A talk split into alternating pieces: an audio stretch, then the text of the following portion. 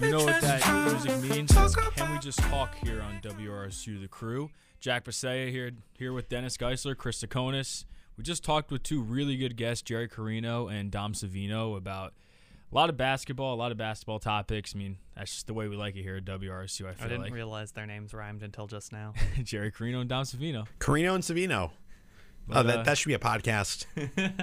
That'd be a get, really good Just get those two in a room together, have them go out about college basketball. Tell me that wouldn't be an awesome listen. I I mean, I was just saying how Jerry Carino is very, very, very good on the on the radio, or just talk, or just as just as a listener in general, listening to Jerry Carino talk about college basketball, he can do it all day. I mean, he's exceptional. So I wouldn't be opposed to it. okay. In any case, what, what did you what did you guys want to talk about for this segment? Well, I we want. gotta spin the wheel. Oh, right, the wheel, Yeah, that thing. right. I gotta bring. I brought out the wheel and everything. I had to get You it out lugged of it the out of. Studio B, where we put all the other stuff we don't use. You gotta, give, you gotta give me a second. Oh, oh, Yeah, okay. I I'm mean, he sorry. brought the wheel in, Jack. We gotta like hook it up. Make sure the. I don't know. Make sure it's plugged in. Make sure it's plugged in. It- it- Is it on the crew masterboard?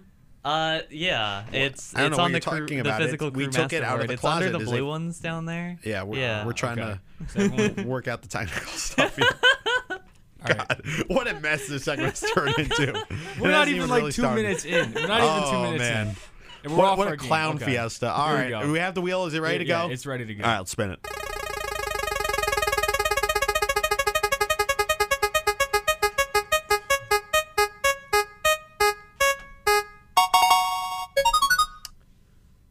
What did it land on, Jack? Yeah, what it Landed landed on Jack Bisaha.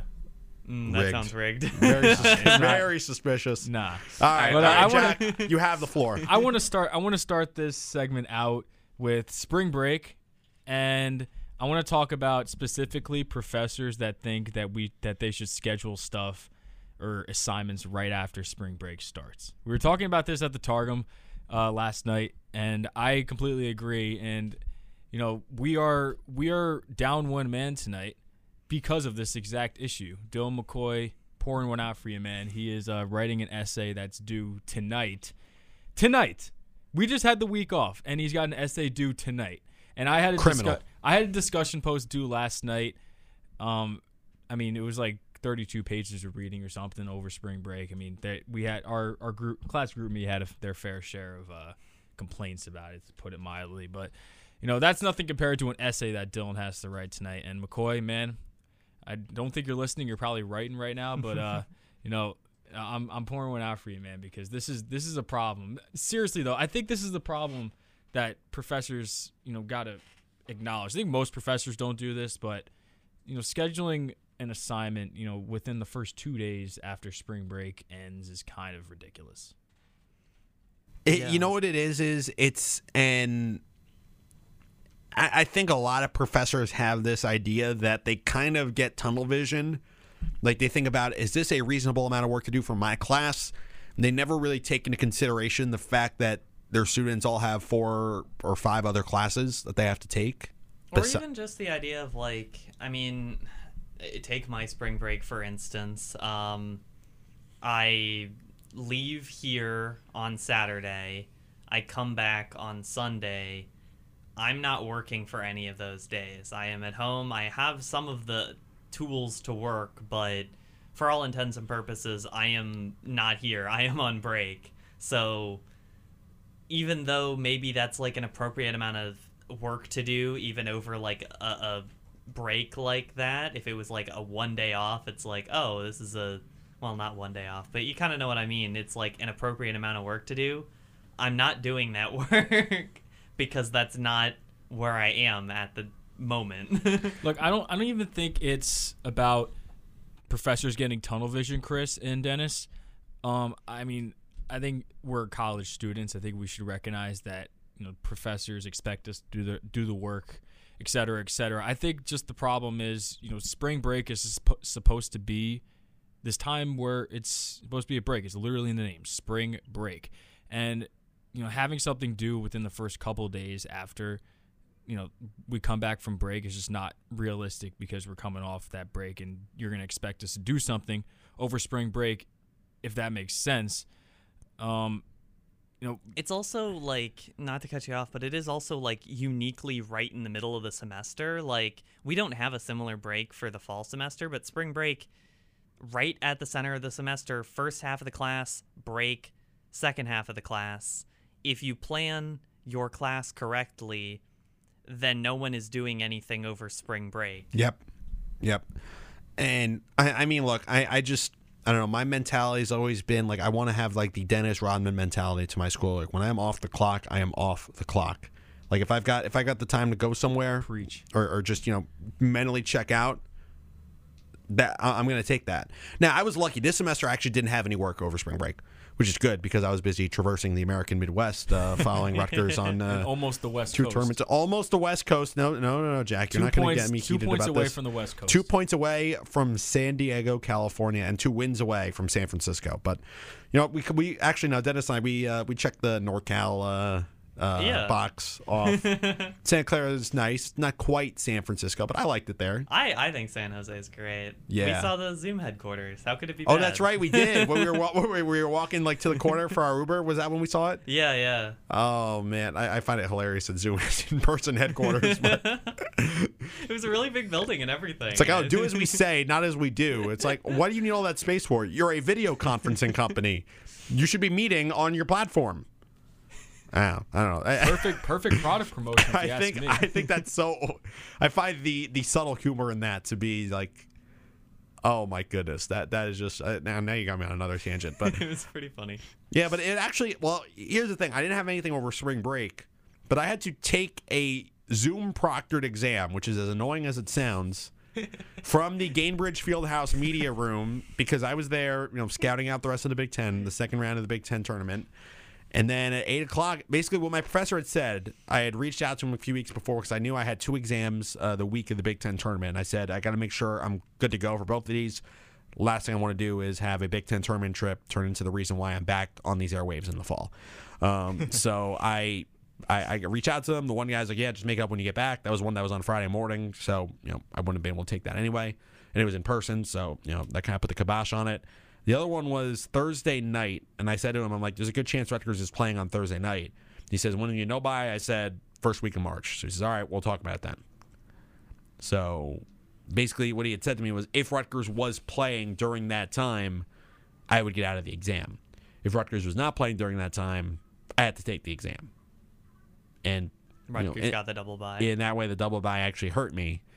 um, if there were a six seed, it would have been perfect. Um, so, I long story short, I was there with Jack and uh, Dylan and Henry.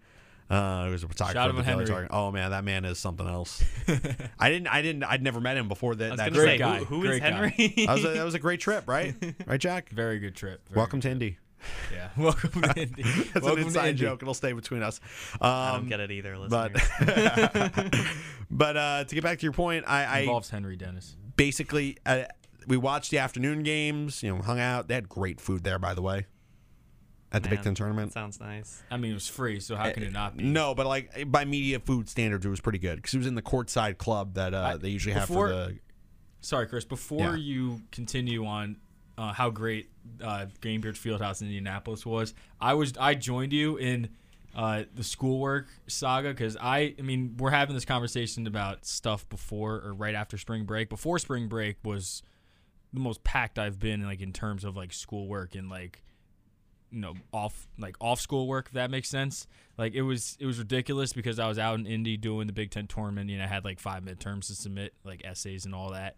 And uh, i was literally editing an, editing an essay courtside watching keegan murray you know do unspeakable things to northwestern. So it was uh it, it was it was it was a ridiculous experience in indy and uh yeah sorry to cut you off chris but i had to put my two cents on that because i feel like all all three all four of us had Actually, no. Henry didn't have anything. Henry didn't have any midterms. I don't know how that was possible, but Henry did not have midterms.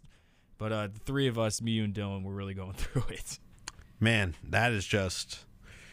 I don't, I don't know. I don't know who he had to bribe to get that arrangement, but good for him. good for him. But long story short, I'm in the Gainbridge Fieldhouse media dining room taking an exam for an hour and a half.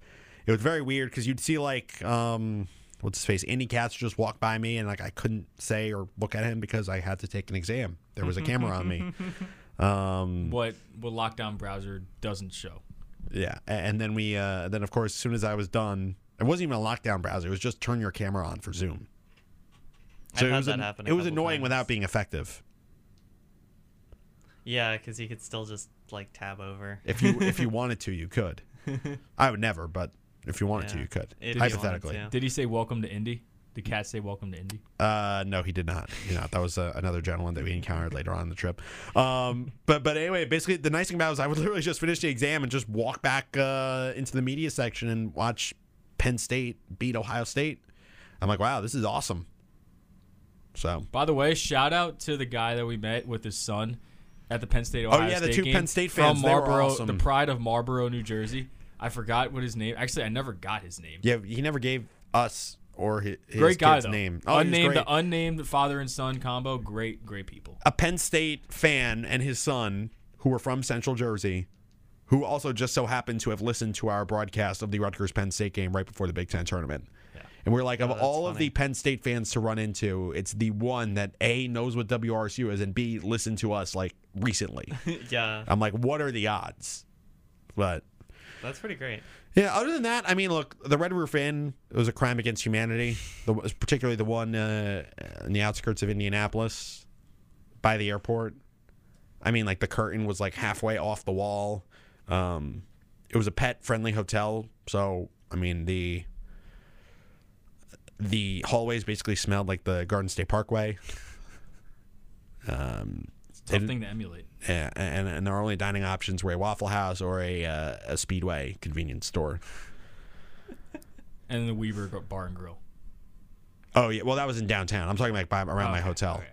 That is dramatically worse than even e- even what I'm used to is the around the Indianapolis airport area, which Uh, is not the uh, greatest we, uh, area. we swung and missed I was. on that arrangement. we were. Uh, me, Henry and I were. Uh, like what? 15 minutes outside the city. you guys had a slightly nicer hotel, but you were in a much worse location. I mean, like, not really though. Like, I, I didn't think it was that bad.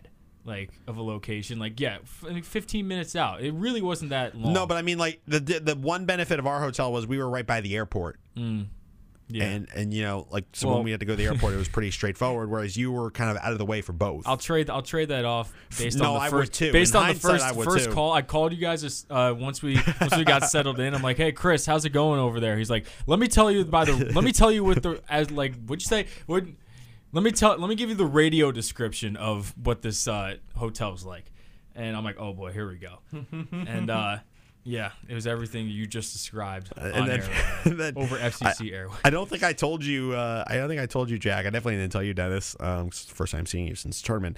Uh, but we got to uh, we got to Dayton.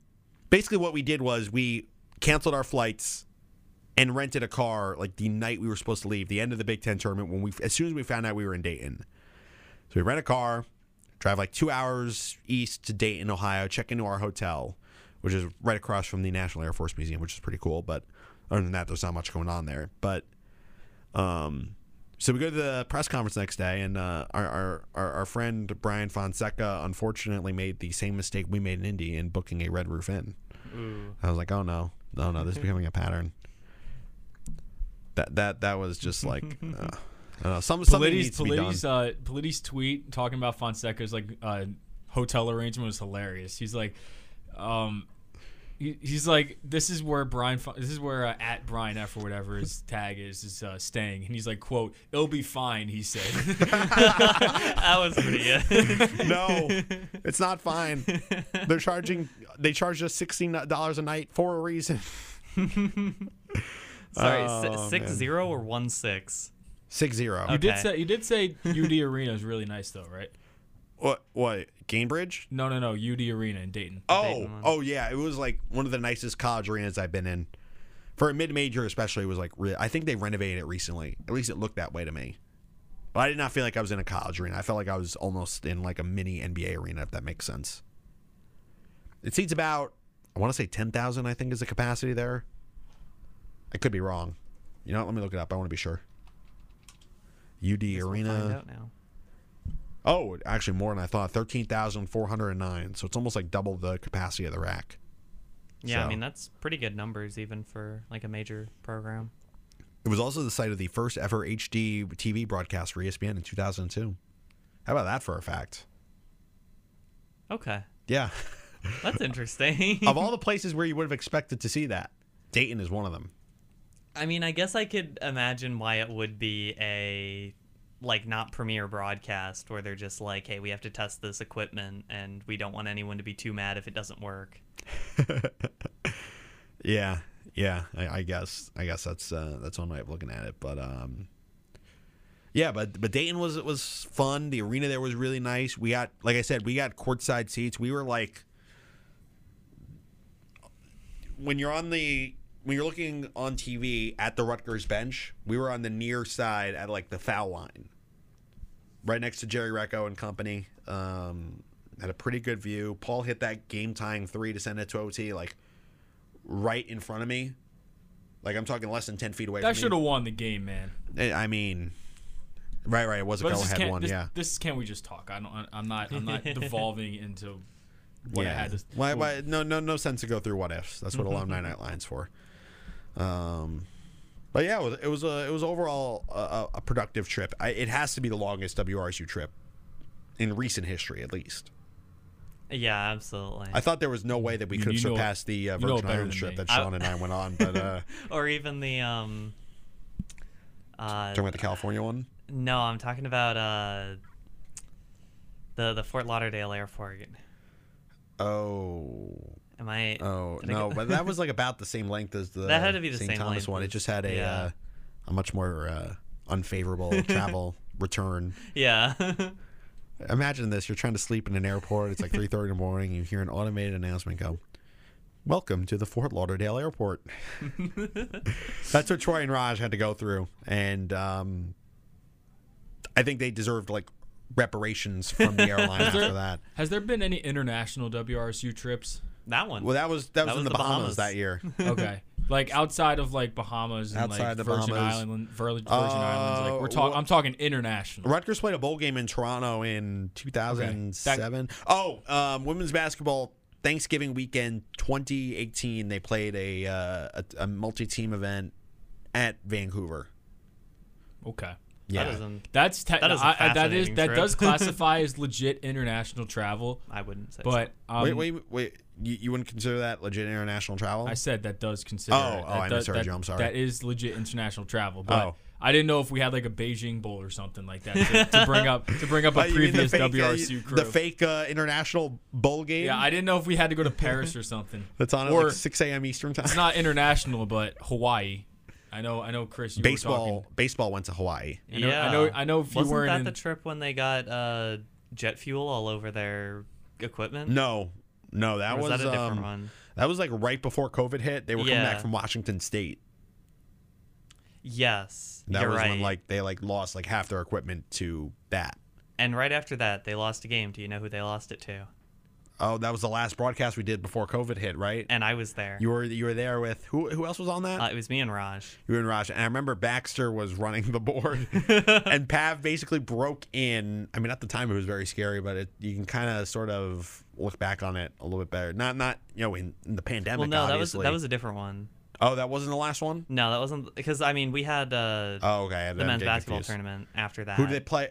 Uh, was, it St. Peter's? It was St. Peter's. Oh, I remember that game. I I remember uh, we had a uh, former um, we had a WRSU alum uh, Sam Mars that was doing that game for Big Ten Plus, and he uh, paid us a visit uh, back in the studio after, which was nice of him.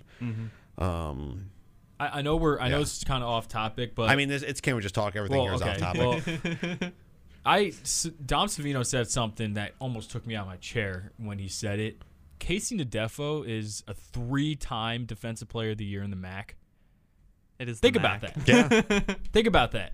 I, th- th- this is also unrelated to what you just said, but I remember a couple weeks ago, uh, Chris, I was um, uh, I, I say it to Chris, I was being passive aggressive about the MAAC, and uh, you were coming back at me with stuff about Iona, how well Iona was doing at that time, and little did we know that a different team from the MAAC was really going to take over. Yeah. Everyone thought it was going to be Iona, and um, also in that conference. Monmouth.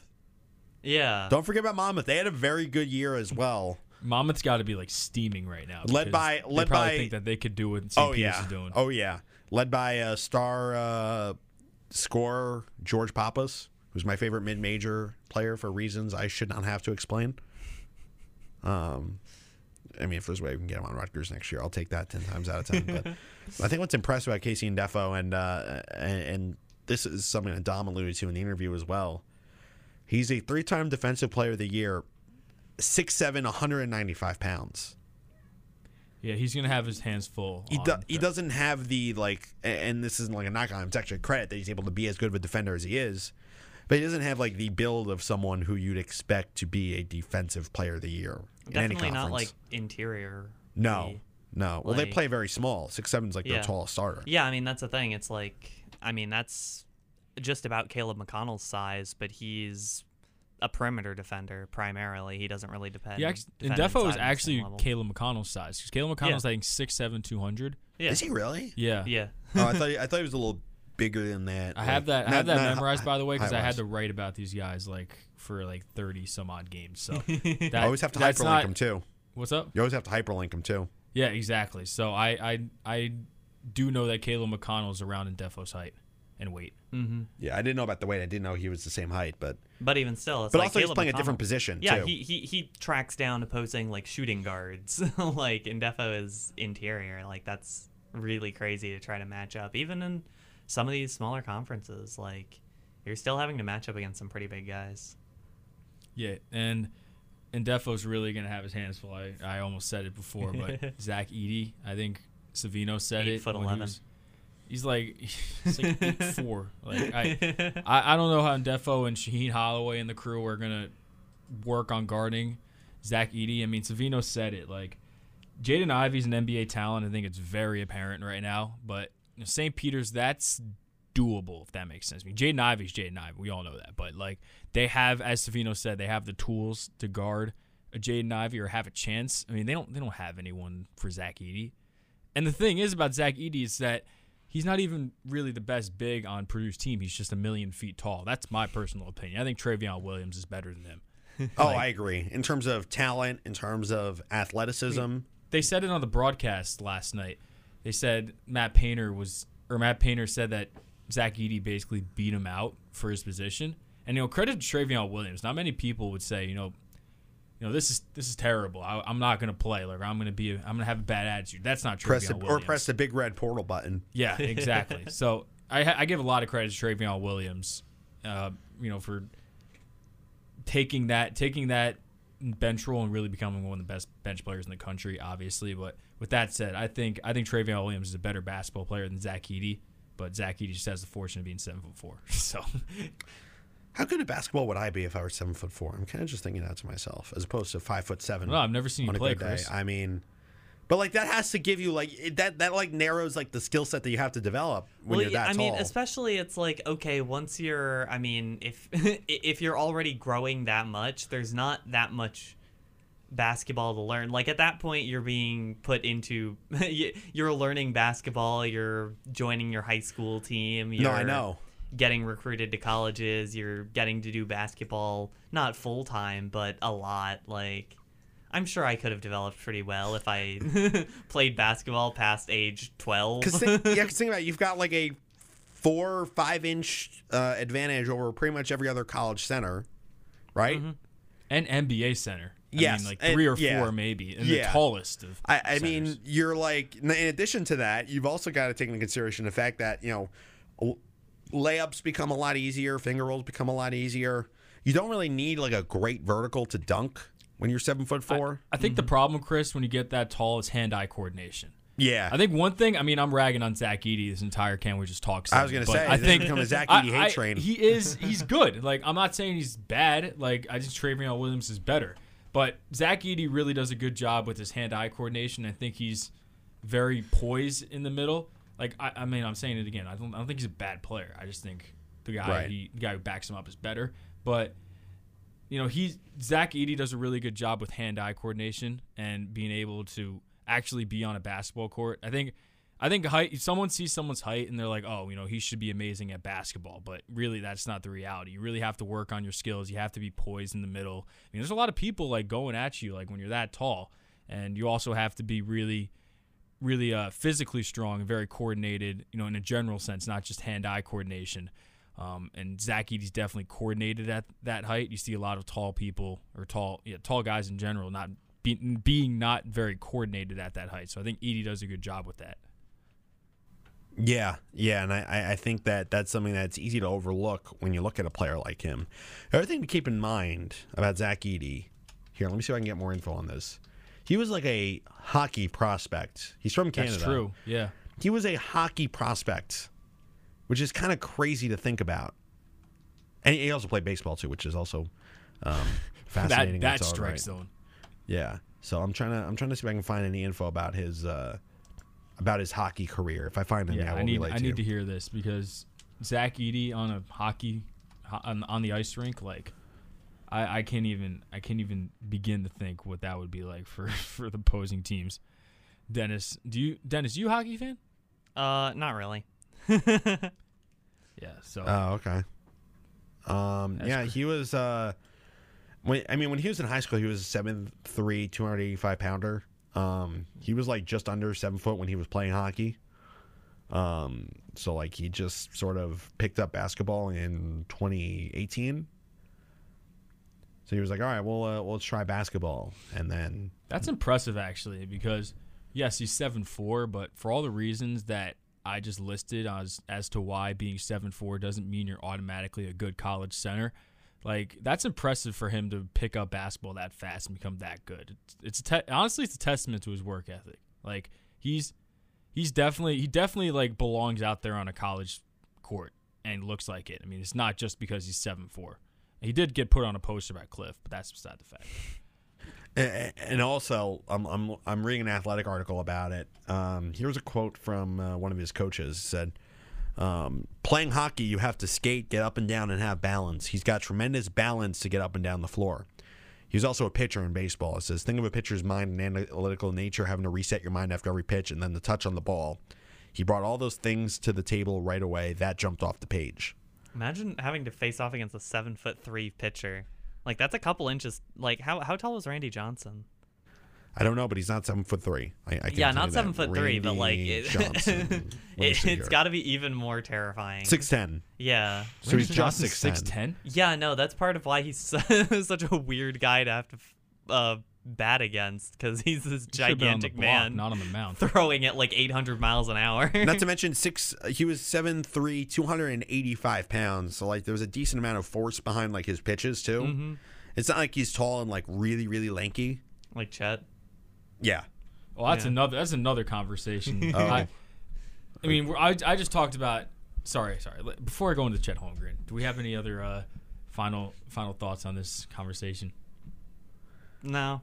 Nothing, Chris. No, no. I think I've said everything I need All to say right, about Chet Zach. Edey. Holmgren time. Oh, um, I, I don't know. I, I I really don't have anything against him. I just don't know how he will translate to the NBA if he will. I mean, we were talking. I was talking about Jaden Ivey. I, I think Jaden Ivey's NBA ready. He's gonna he's gonna be good. Like I, I got no I got no bones about Jaden Ivey. Chet like I, I don't know. Like he's just like so small. Like he's seven feet tall. He's like what is he seven one or something? He's under two hundred pounds.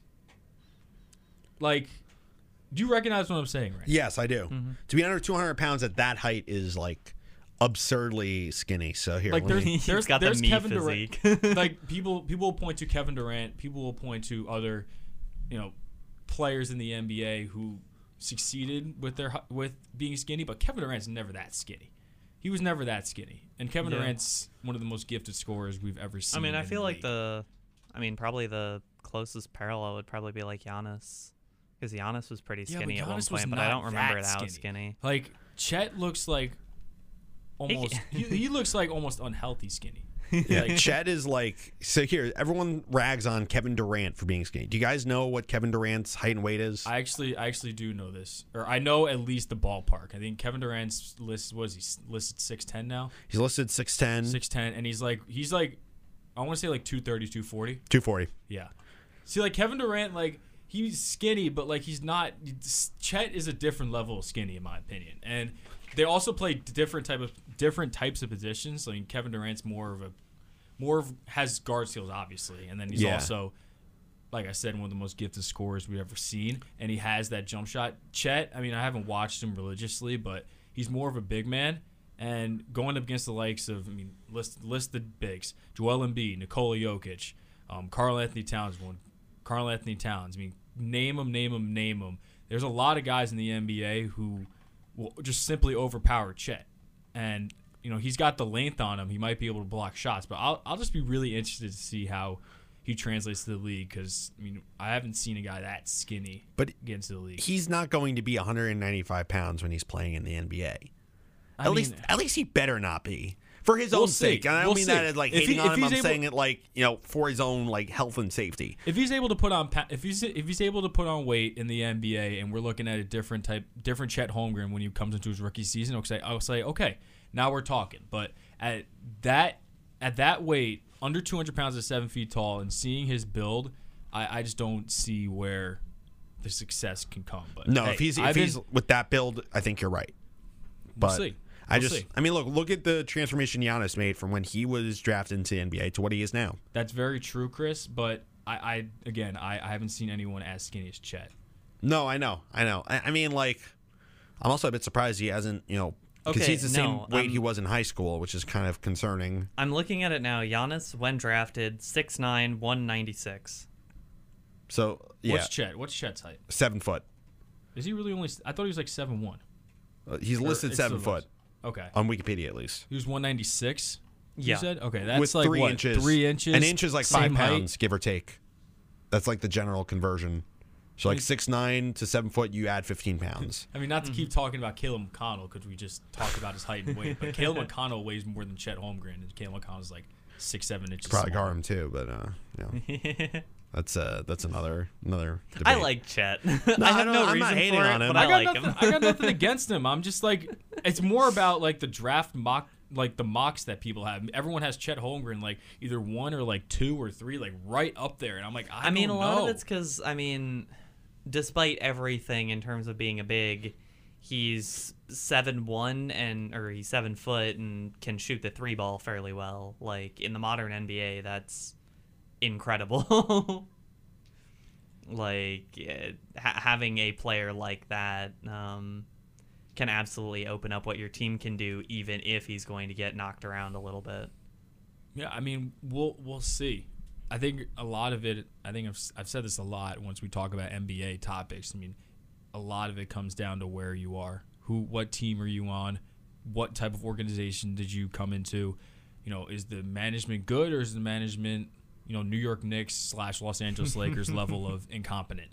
Or, you know, do you have a good squad around? Do you have like a squad like the Phoenix Suns do? I mean, look at DeAndre Ayton. How good was he? How good is DeAndre Ayton, Ayton if he doesn't have the squad he has in Phoenix? I mean, maybe not that good. I mean, do you have that type of supporting cast or do you have, you know, the bare bones of the NBA? And that will really that will really dictate a player's career because there's only like a two people that I could think of who maybe three, maybe three. Three people that I could think of that would have been as like as good as they are right now, no matter where they were. And those three people are LeBron, KD, and that last person is Giannis. I don't know. Those three are the only ones where I could see. Giannis took a while though. Yeah, He was a project. Giannis was a project, but I think just looking at him now, I think he could have been as good as he is anywhere. I think those three guys are the ones. Yeah, Giannis also had like a leash in the sense that he was in a small market on what was at the time an abysmally bad team. I think they won 15 games. It was either the year before they drafted him or the year after. I think it was after. I- I think- I think so too, yeah. Well, Giannis came in like he wasn't. No one expected Giannis to like you know come in and tear stuff up all like this, Yeah. I like, mean, that's also true. He was like the 15th draft pick. He was definitely mean, picked like- like, he was a project. LeBron was like if LeBron didn't come in and average like 25 a game, you consider it a bust straight up right there. So there's different types of expectations there. That's my point though is he didn't have that burden. It allowed him to grow his game slowly.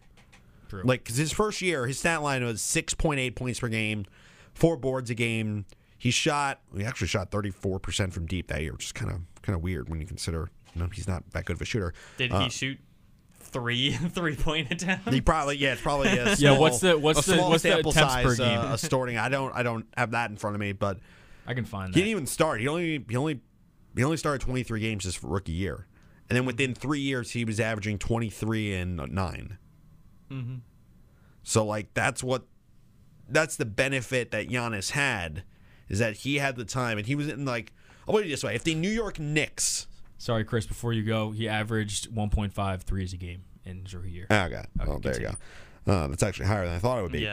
But um, the point I'm trying to make is, imagine if he were driv- he was drafted by the New York Knicks, where a team that has been fault to have. miserable on the court for years, has a fan base that's very impatient. You have to deal with two New York radio stations who are just dedicated to giving underperforming New York sports teams a- a- an infinite amount of grief. And us, who aren't dedicated to that, but we will laugh. Yes, yes, uh, Dennis, you're you're you're a master at that. Um, and imagine if the guy they draft in the first round averages six points per game. He's a skinny kid from Greece. No one had heard of him until like right before the draft. Do you think he would have been able to thrive in that situation? Yeah, and I mean, I guess that is the the benefit of small markets, and I mean, I think it's something we're seeing more as, I mean, obviously, salary cap era of football and basketball continue forward. Is that the benefits of being in a big market, at least on the court, on the field, whatever, don't really outweigh the negatives. Where a lot of the positives of being in a small market, being that you are still generally getting about the same level of talent, but not having to live up to the same kind of expectations and being able to rebuild a lot more slowly without as much attention. Uh, certainly helps a lot of these teams in smaller markets that can then say, okay, yeah, we are rebuilding. Give us a minute. We're not New York. You don't have to look at us for the next couple of years. And maybe it'll be a bit of a laughing stock for a couple of years, but they won't necessarily be the laughing stock of their own towns. I mean, I remember like what the Bills were not that long ago, or even what Kansas City was not that long ago. Or what Or the, the Dallas Jets. Cowboys are now. well, I mean, the Jets are in the major market. That they're Oh, they're oh, the fair enough, downside of enough. that, where they are in the big market and having a more difficult time rebuilding because they're feeling the constant necessity of shuffle. Oh boy, do I hate that team. I hate them. They they've they've ruined my childhood. They're the reason why I have trust issues, and, and they're just. You know, I, could- I could I could spend another hour um, ranting about the Jets, but no We one know. wants to hear that. No one wants to hear that. I've done it before. we have it's not the it time of before. year for that. Um, It's yeah. March, not not not Oh, oh, that reminds me. We've got five weeks until the NFL draft. You know what that means, don't you, Dennis? I do know what it means. What does it mean? Tell the people what it means. Tell Uh, Jack what it means because he's new here. yeah, Jack is new here. Uh, we're gonna have our really funny uh, mock draft where we split into probably fairly small I teams. heard about this. We've got Um, what do we got? Twenty members of the sports department, Yeah, so we could break that up into like. What do you want to cap the teams at? Three people or I think four? Three at max. All right, so that gives us like six teams. yeah, because have- I, I do want to have. I, yeah, I, I do think it would be nice to uh, let people not have a whole lot of teams to manage. Um, and I think we have a fairly diverse fan base. So if people are getting their own teams, then it's still reasonable. But yeah, we we mock draft, we do trades, um, we we change the history of the NFL as we may know it. Uh, it's great. It's a really great time. now, Chris. Remind me, Dennis. Uh, I'm sorry, Jack. Sorry. Uh, one one thing I want to ask Dennis: What did Who- we do who- last year for making the teams? Did I pick them or were they randomly drawn? I remember, like, Wait. in terms of selecting who got which teams, or In terms of like who got assigned into groups with each other, did I assign that? I don't remember. I think you assigned it. It, it might have been random to some extent. Okay. But I, I don't. I don't remember the exact process, but I didn't like pick my team. Okay. I don't Okay. know that anyone did. Yeah, here's what I'm gonna do. I'm gonna I'm gonna send a message in the good old GroupMe tonight, and then uh, on Friday I will unveil the teams, and then let, let the uh, wheeling and dealing begin. I'm sorry, Jack. I, I, I cut you off. You you were gonna say? All good, all good. Um, are you going to the pro day tomorrow? Did you hear about that? Oh, um, I can't make that. I have class. Um, so no, I won't be able. I won't be able to go to that. Are you going to that? Yeah, I think I'll be able to make it. I have class you- at I have class at twelve, and then it usually gets out around one thirty. So I think. Oh, I'll be yeah, able- you've I'll got able- time. Well, then I also have a class at three fifty. So I'm like Dylan, Dylan. Or Oh, you, you should be. I mean, I, I can't speak to your Targum uh, responsibilities, but you should be in and out of there by then. Well, no, it's really about the class. I mean, tar- I don't know what I don't know. I don't know how it's gonna be, but I was like, I no. my McCoy- point is, I- I don't think you're going to be there for two hours. Is my point. my thought my thought process was McCoy. I, I don't Dylan McCoy obviously, but uh, McCoy. I I think this is definitely worth it to go to. Oh yeah. If I didn't have if class, I missed would like go. if I if I missed like a little bit of my 350 class, then so be it. Like I I think it's it was it Pacheco and Bo who were doing. I, I think there? so. Yeah. And where? Wait, I don't even know where it is. like I It should be on. Busch, wouldn't it be? I I would guess. I I, gotta, so. I gotta, I gotta clarify with McCoy, but yeah, Okay. I, I think it's gonna be fun. Is anyone from WRCU coming? Uh, no, not to my knowledge. Tuesdays are like a very tight availability thing for I'll us. put a, Guys, we've got to end the show. We've got to end the show. Scott Einhorn's I'll coming on. I'll do a double double Yeah, we just got to eight. I like how you said that. Chris, real quick, I'll do a double availability for the Oh. WRCU Targum. Okay. All right. Then you'll Double be able to duty. produce a. Yeah. Okay. Great. We'll talk more off air, but